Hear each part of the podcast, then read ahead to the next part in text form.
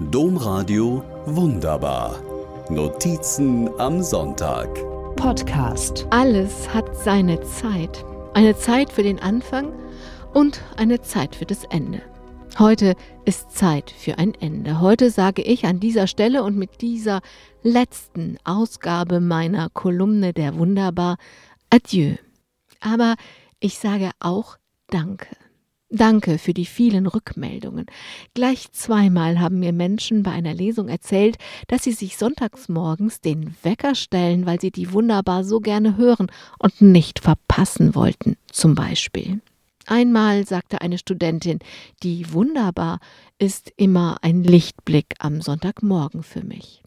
Einmal sagte ein junger Mann, wenn ich die wunderbar höre, ist für diese Zeit die Welt in Ordnung. Oder vor kurzem schrieb mir eine Hörerin.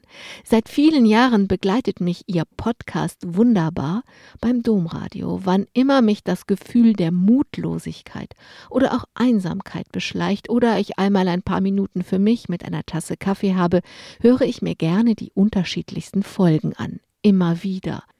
Diese warme Erzählstimme, die Ruhe, Gelassenheit und Zuversicht darin bestärken mich immer wieder in meinem schwierigen Alltag. Diese Rückmeldungen waren wirklich wunderbar für mich. Gaben sie mir noch das Gefühl, dass das, was ich da die letzten mehr als zehn Jahre jeden Sonn- und Feiertag gemacht habe, nicht umsonst war. Als ich damals im Flur von meiner Kollegin gefragt wurde, ob ich einen Beitrag für den Sonntagmorgen machen wolle, habe ich mich gefreut und eine Weile überlegt, was genau ich will. Habe viele andere Kolumnen studiert und gemerkt, viele Kolleginnen nutzen ihre Kolumnen, um sich zu empören. Professionelle Empörung kann man machen, finde ich aber nicht letztlich hilfreich.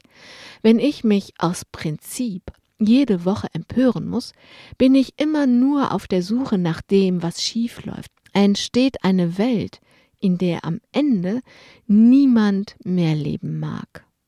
So bin ich aufs Wundern gekommen. Denn natürlich muss man sich empören, wenn etwas wirklich gar nicht geht, aber nur dann. Wundern aber kann man sich über alles, auch über das, was schief läuft, aber noch viel mehr über das Gute, das Schöne, wenn Menschen nicht fragen, wo kann ich was bekommen oder klagen, dass sie zu kurz kommen, sondern fragen, was kann ich tun? Und wie sagte der Menschenrechtsaktivist Rupert Neudeck so schön, es gibt keine Ausrede, jeder kann was tun. So ist es. Wir alle haben unendlich viele Möglichkeiten, einen Unterschied zu machen. Fragen Sie mal, welchen Unterschied auch nur ein freundlicher Mensch am Bankschalter oder an der Supermarktkasse macht. Ganz gleich, ob als Kunde oder auf der anderen Seite.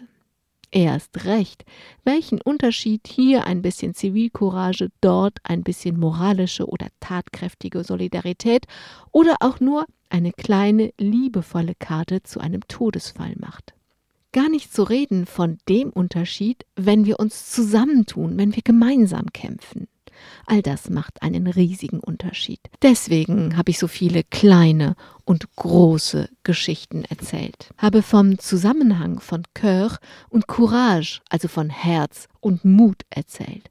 Und hoffentlich ermutigt, 100 Mal am Tag auf das eigene Herz zu hören. Und weil im Herzen der Mut wohnt, braucht man dann nur noch beherzt die Hand auszustrecken. Beherzt die Hand zu reichen wird im Moment immer wichtiger, im Kleinen wie im Großen.